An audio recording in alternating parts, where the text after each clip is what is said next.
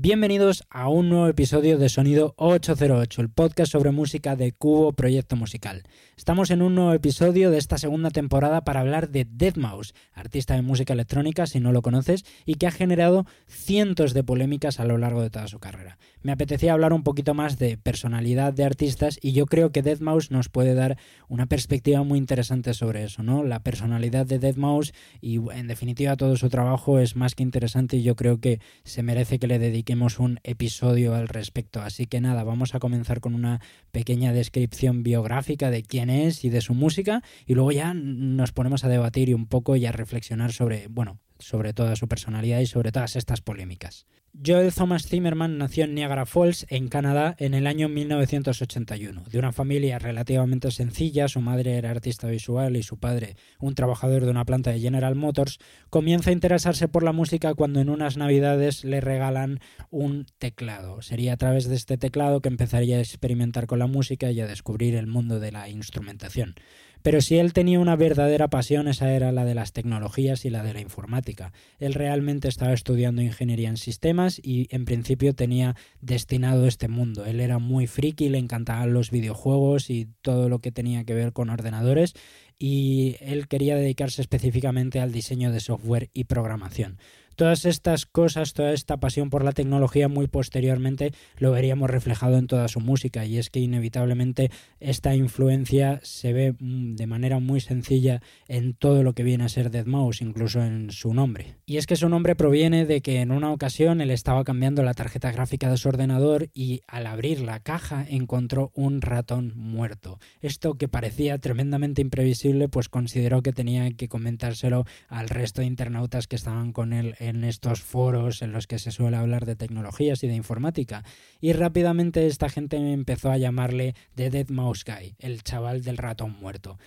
A Joel le pareció correcto, le gustó la propuesta y trató de ponerse como nombre de usuario Dead Mouse. Sin embargo, el nombre de usuario era demasiado largo tal y como se escribe en inglés, por lo que decidió poner mouse como en alemán, que es M-A-U-S, y la S ponerla como un 5, que esto es muy habitual cambiar letras por dígitos. Y bueno, pues de ahí nace el nombre de Dead Mouse, no tiene más, la verdad que una anécdota curiosa. Más adelante él consigue empleo en una estación de radio de su localidad y aprovecha esta oportunidad para dar a conocer algunas de las mezclas que venía trabajando, así como para desarrollar y profesionalizar un poco más todo el proceso de composición que él estaba llevando a cabo. Sería a partir de aquí cuando él ya empezará a tomar en serio la idea de ser productor y de componer música y en el año 2005 empezó ya a publicar sus primeros proyectos. Estos primeros proyectos, la influencia fundamental era el IDM, el house, down tempo, eh, big beat, en definitiva unos géneros de música electrónica que estaban muy a la orden del día.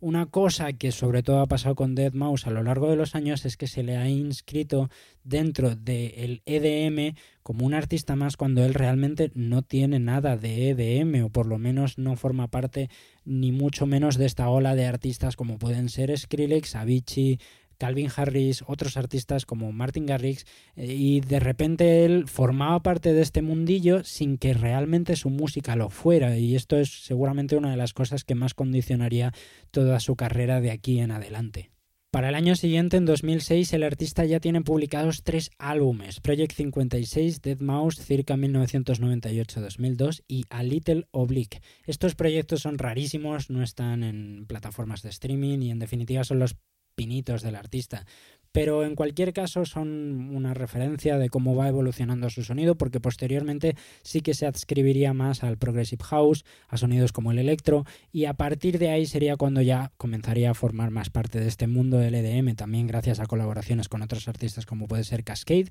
que más o menos también están dentro de este mundillo, y sobre todo a la relación, al diálogo tan particular que tuvo el artista con otra gente del género. Pero ciertamente yo creo que todo este conflicto que Dead Mouse ha tenido a lo largo de los años ha sido por formar parte de este mundo o por querer formar parte de este mundo o por ser algo distinto a este mundo, pero formar parte de él y todos los conflictos que eso ha causado. Realmente Deadmau5 ni por fechas, ni por sonido, ni por nada es parte del mundo del EDM y lo que entendemos por la electrónica popular del año 2011 a 2015 aproximadamente, que fueron los años de más éxito.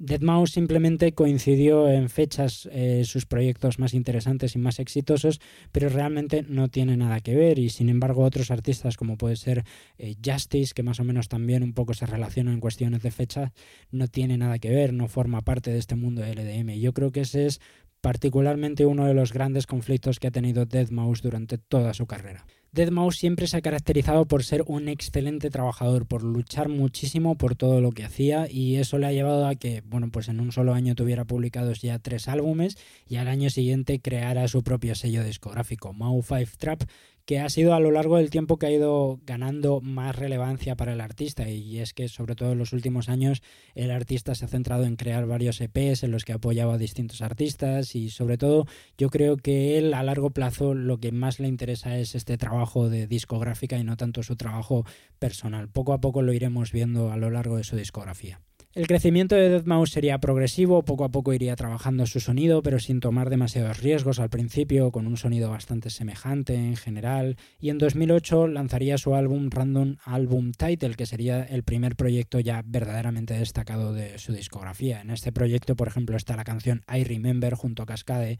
que conseguiría ya ser la primera canción reconocida a nivel de radios, a nivel de Billboard, y que bueno, poco a poco le iría ya generando cierto prestigio. La música electrónica de Ed Es simplemente magnífica, hay grandísimas canciones dentro de su discografía y bueno, pues las típicas como pueden ser Strobe o esta de I Remember, pero por ejemplo otras canciones que mencionaremos más adelante como Avaritia son simplemente genialidades de un artista y que en muchos sentidos yo creo que no ha sido respetado dentro del género y del entorno en el que tendría que haber sido respetado. Su siguiente álbum, For Lack of a Better Name, sería ya el proyecto que cosecharía su verdadero éxito y prestigio a nivel general. Y es que este proyecto consiguió estar nominado a los Grammys de música electrónica y muchísima gente lo escuchó. Fue el momento en el que Deadmau5 comenzó a ser verdaderamente conocido dentro de, de este espectro de música electrónica. Es verdad que muchas canciones que posteriormente se conocerían estarían en su siguiente álbum, que se llama 4x4 igual a 12, en el que, bueno, hay canciones como Sophie Needs a Ladder, Raise Your Weapon, que son de las más conocidas del artista sin lugar a dudas, pero es este For Lack of a Better Name en el que él realmente ya comienza a ser un artista importante dentro de la música electrónica. En 2011, coincidiendo con el comienzo del éxito y la popularidad de la música electrónica, el artista empieza a trabajar sonidos más generalistas, más sencillos y más populares y lanza algunas de las canciones más conocidas de él a día de hoy, algunas de las canciones más escuchadas, como pueden ser, por ejemplo, Ghost and Stuff, que una vocal de Rob Swire hizo que tuviera muchísimo éxito, o Professional Griffers, que tiene la voz de Gerard Way, que es el vocalista de la famosa banda My Chemical Romance. Otra de las canciones más conocidas del artista, por ejemplo, es The Belt, que también salió en esta época y que tiene una historia bastante curiosa. Esta canción se publicó en primera instancia como una instrumental. Él estaba buscando una vocal, pero realmente no llegaba a encontrar nada que le interesara verdaderamente. Haciendo un directo un día desde su casa le llegó un correo de una persona llamada Chris James, que era cantante, diciendo que había preparado una vocal de la canción, que le echara un vistazo por si le gustaba. Y él en este mismo directo eh, empieza diciendo seguro que es bazofia, seguro que es una vocal horrible, seguro que no me interesa, pero bueno, vamos a darle una oportunidad, vamos a escucharla y en cuanto la pone se queda simplemente alucinando, se queda mirando al infinito diciendo es esto lo que quería, es magnífica, esta es la vocal que quiero para The Belt y de ahí surge The Belt en definitiva, es un vídeo magnífico que os recomiendo que busquéis porque la expresión de, sorpresa de Death Mouse al, al, reconocer que estaba ante la vocal definitiva de la canción y sin ni siquiera él haberla trabajado, que de repente se la hubieran enviado de pura casualidad, incluso habiendo dicho que probablemente iba a ser muy mala, pues eh, es simplemente magnífico ese vídeo, yo lo recomiendo mucho. Y ahí podemos encontrar un poco toda esa personalidad que al final destaca dentro de Deadmau5, ¿no? Que es un poco hater de videojuego, que te critica sí o sí porque le apetece. Al final él dice, tío, te voy a criticar esto, sea lo que sea, porque seguro que es horrible. Y sin embargo luego es magnífico. Y al final es un poco eso que le ha jugado tantas malas pasadas al artista porque muchas veces ha cometido el error de no reflexionar las cosas, de no dejarlas reposar y responder demasiado rápido, o ser demasiado agresivo, tener un toque demasiado hater que ha hecho que se ganen muchísimos enemigos a lo largo de toda su carrera. Hay decenas de historias, alguien que lo relata súper bien es Sergei en, en dos vídeos, en realidad es un vídeo pero separado en dos partes, en el que cuenta hasta 50 conflictos que ha tenido el artista a lo largo de su carrera. Es un vídeo magnífico que, que os recomiendo que veáis. Sin embargo, voy a comentar algunas de las más destacadas porque hay algunas muy locas, como por ejemplo la demanda de Disney, y es que, bueno, todos sabemos la cabeza gigante que porta Dead Mouse con forma de ratón, esta cabeza gigante evidentemente viene de su nombre, pero también de su pasión por el software de modelado 3D que le llevó a crear este ratón, esta cabeza de ratón, y a tener la gran idea de ponérsela en la cabeza que en cierta manera también le ha granjeado cierto éxito en cierta manera también le ha creado bueno, pues una imagen propia y una estética muy particular. Sin embargo, es evidente y no cabe ninguna duda que la imagen entre, entre el ratón de Mouse y la cabeza de Mickey Mouse son ciertamente semejantes. Entonces, Disney le demandó por plagiar la imagen de Mickey Mouse para él mismo. Evidentemente, eh, Mouse Joel dice que, bueno, que no tiene nada que ver, que simplemente él coge un ratón y punto. Y bueno, también hablaba, él no se quedaba callado y criticó que simplemente Disney estaba tratando de aprovecharse de la escena de la música electrónica, con, por ejemplo sacando grandes royalties y grandes dineros de un álbum que se había hecho llamado Deconstructed, en el que se versionaban eh, en música electrónica piezas de la historia de Disney, canciones de Tron o de El Rey León, unas versiones muy particulares, muy extrañas en las que colaboró gente como Daft Punk, eh, Avicii, Axwell, pues Deadmau5 hablaba de que Disney había tratado de sacar partido de todo este mundo y que simplemente estaba sufriendo, bueno, pues en cierta manera un acoso por parte de la compañía para, para sacar cierto, cierto provecho de, toda la economía de la música electrónica que estaba siendo tremenda en ese momento. En 2015 el abogado de Joel declara que Disney y ellos han llegado a un acuerdo mutuo, a un acuerdo amistoso sobre qué hacer con, con esta situación y evidentemente no se dieron más detalles al respecto. Otra de las grandes denuncias tan particulares que sufrió Mouse era que se compró un Ferrari y lo pintó de azul claro y le pintó un Nyan Cat y Ferrari denunció al artista por hacer esta modificación del coche algo completamente loco, algo completamente surrealista. ¿Qué hizo Mouse en su lugar? Se compró un Lamborghini y hizo lo mismo, lo pintó de azul claro y le pintó un Nyan Cat. Y esa fue su respuesta a Ferrari, que bueno, pues en general, hasta donde yo sé, se quedó simplemente en lo anecdótico, pero aún así también, para que te denuncie Ferrari, pues tienes que ser alguien bastante particular en cualquier caso. Pero no todos son denuncias de corporaciones, y es que Joel ha discutido con un montón de artistas y gente del internet que simplemente hablaban. Al final él ha tenido discusiones con gente como Avicii, Skrillex, Diplo y con un montón de artistas del EDM que a lo mejor ni siquiera les interpelaban. Por ejemplo, eh, Sergei Red hacía referencia a discusiones como por ejemplo la que tuvo con Binay, unos artistas muy minoritarios del género del EDM que habían dicho que habían completado tres canciones en un día y Mouse de repente respondía que mm, demasiado poco le parecía con la calidad de, con la mala calidad que era Binay, ¿no? Que deberían haber acabado como seis o siete canciones porque las hacían tan rápido que no tenían ningún tipo de valor. Y claro, todo el mundo se quedó como, tío, pero ¿por qué te metes aquí? O sea, ¿quién te ha llamado? Nadie te ha llamado. Evidentemente todo esto refleja toda esa personalidad conflictiva que ha tenido Mouse a lo largo de, de toda su carrera y por ejemplo en 2015 él ya tuvo que cerrar sus redes sociales porque sufría en cierta manera una depresión, tenía ciertas complicaciones con todo lo que venían a ser las redes sociales y cerró, a excepción de su Instagram, todo porque tenía que reservarse cierto tiempo para él. Uno de los más sonados tuvo lugar en 2018, hace no demasiado tiempo, y fue un verdadero punto de inflexión para el artista. Realmente fueron dos. Uno es un conflicto de corte homofóbico y otro es un ataque a un artista de una manera muy hiriente. Un día por Twitter de repente recibe un tweet eh, de Mouse en el que pone debes sudar mucho con esa cabeza de ratón puesta. Esto que me parece a mí un comentario sin apenas malicia, bastante sencillo y simple, pues Joel, que era muy dado a responder a los tweets y a ser bastante agresivo en sus respuestas,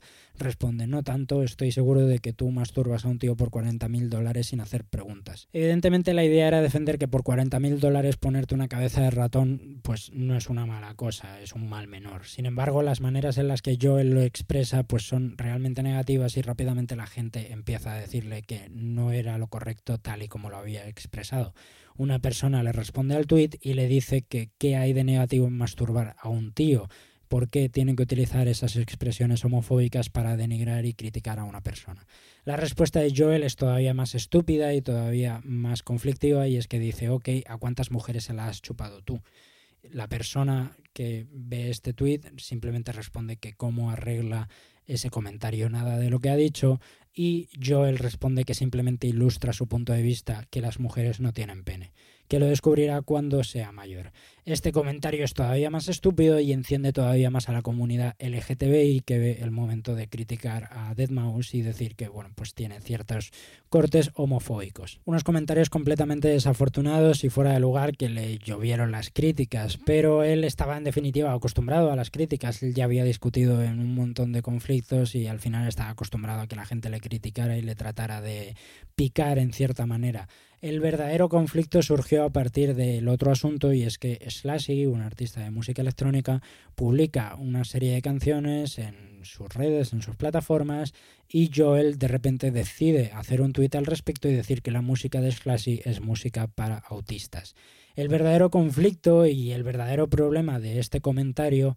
es que Slashy tiene diagnosticado autismo, por lo que es un verdadero ataque contra el artista y la verdad es que un golpe bastante bajo por parte de Joel. Aunque siempre se había mirado de reojo lo que decía Deadmau5 y no era muy bien recibido todas estas críticas que hacía, es verdad que había cierta gente que sí que era fan un poco de los troleos que él hacía. En ningún caso había llegado al extremo de criticar la enfermedad de alguien como había sido en el caso de Slashy y por eso tuvo tanta relevancia y tanta importancia. De se convirtió en un tema de toda la prensa, todo el mundo empezó a hablar del asunto y a Deadmau5 le llovieron las críticas por lo que era realmente una crítica bastante tonta y innecesaria que había hecho. Deadmau5, viendo todas las críticas que le estaban cayendo, reflexiona y toma la decisión de emitir un comunicado que es el siguiente. Este ha sido un periodo muy difícil y sinceramente me disculpo por mis comentarios que fueron completamente ofensivos y por los que asumo toda la responsabilidad. Ahora es el momento para mí de lidiar con mis problemas personales, incluyendo finalmente abordar mis propios problemas de salud mental,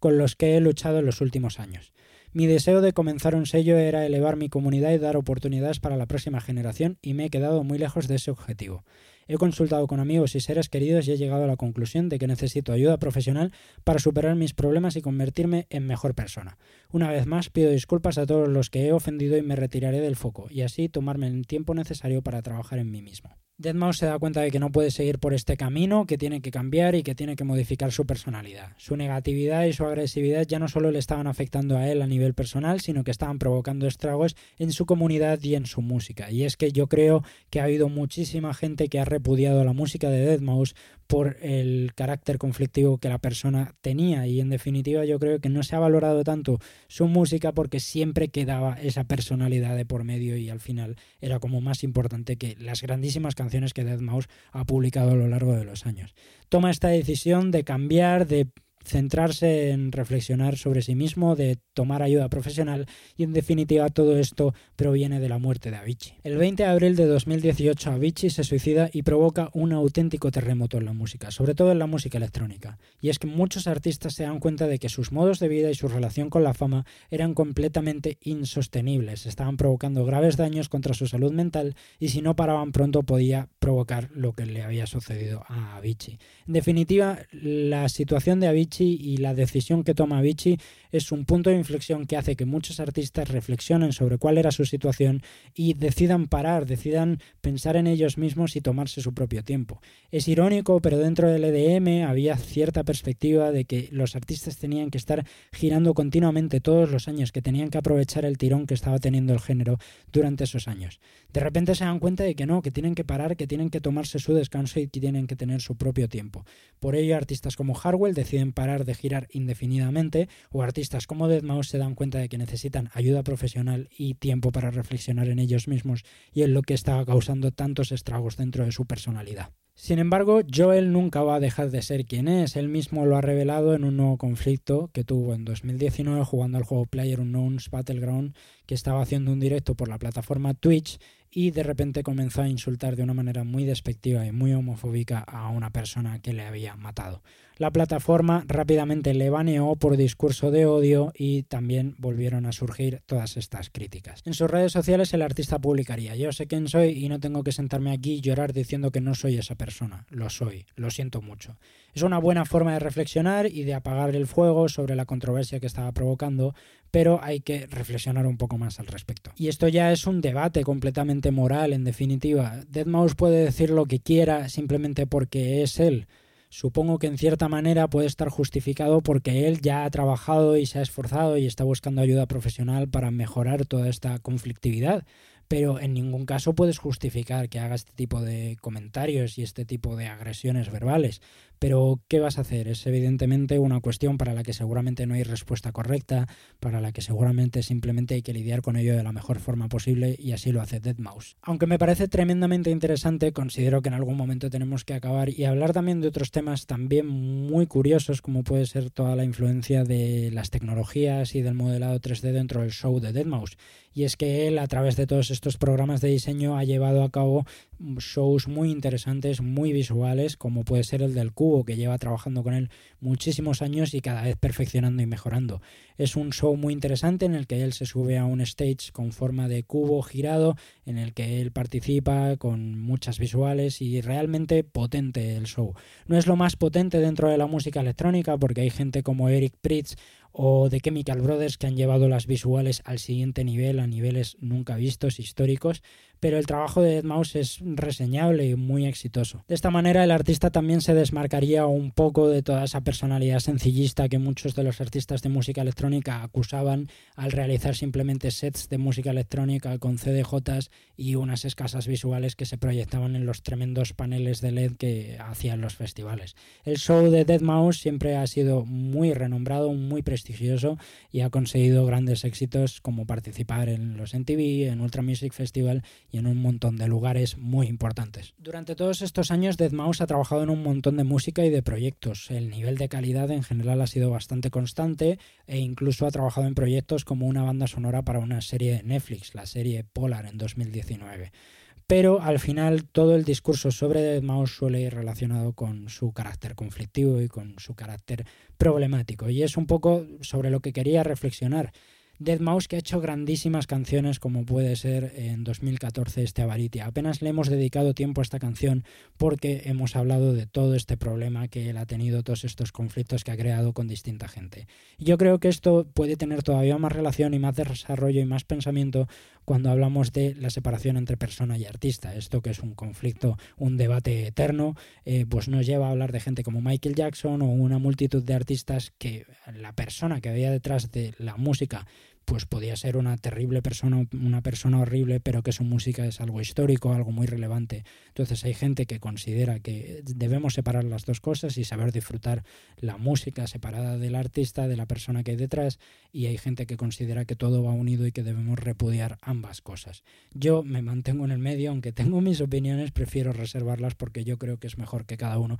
tenga sus consideraciones y que se queden ahí. Y nos hemos olvidado de hablar de Where is the Drop, un álbum absolutamente magnífico, un proyecto en el que colabora con una orquesta y en el que reinterpreta muchas de las canciones exitosas de su discografía, fusionando la música electrónica con el carácter instrumental épico que puede tener una orquesta, abandonando las bases rítmicas, en una colaboración con Tidal, la plataforma de música en streaming que yo personalmente me la descargué simplemente para poder escuchar este álbum porque durante unos cuantos meses solo estaba disponible en Tidal. Meses después ya sí que la incluyeron en Apple y en Spotify y a día de hoy se puede disfrutar en todas las plataformas. Al final sí que me voy a mojar un poco al respecto. Aunque este episodio está hecho para reflexionar justamente sobre sobre la personalidad del artista y considerar qué consecuencias tiene ser alguien como Joel, me gustaría que separarais las dos cosas. Que por un lugar reflexionarais al respecto de quién es Joel, qué consecuencias tiene hacer lo que él ha hecho, pero por otro lado disfrutarais de su música sin tener mucho en cuenta todo esto. Que disfrutarais de canciones como Fax in Berlin,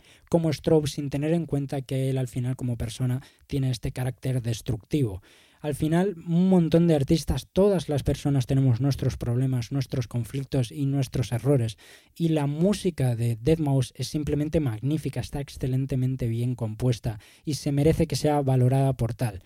Yo considero que la música de un artista debe ser asociada a sus influencias personales porque en muchos sentidos nos ayuda a entender por qué ese artista se comporta así, por qué su música suena así pero en ningún caso considero que la personalidad del artista deba juzgar su obra. Su obra debe ser juzgada por sí misma y luego posteriormente podremos investigar y reflexionar más al respecto de quién es esta persona y de qué ha hecho y luego ya hacer nuestros juicios al respecto de si es más aceptable, menos aceptable, si debe ser criticable o no. Y con todas estas ideas nos vamos a ir. Espero que os haya gustado este episodio, espero que os guste hacer este tipo de reflexiones. No dudéis en las cajas de comentarios comentarnos todo lo que pensáis al respecto de esto, al respecto de Dead Mouse y de la personalidad del artista. Si creéis que se debe separar al artista de su persona o si no creéis que deba separarse. En definitiva, esto es una cuestión moral y no hay respuestas correctas en ningún caso. Así que de nuevo, si has llegado hasta aquí, muchísimas gracias. Recuerda que puedes escucharnos en el canal de YouTube de Cubo Proyecto Musical, en todas las plataformas de streaming y en iVoox. Puedes seguirnos en nuestras redes sociales arroba cubo musical y arroba sonido 808 barra baja podcast. Nos vemos en la próxima.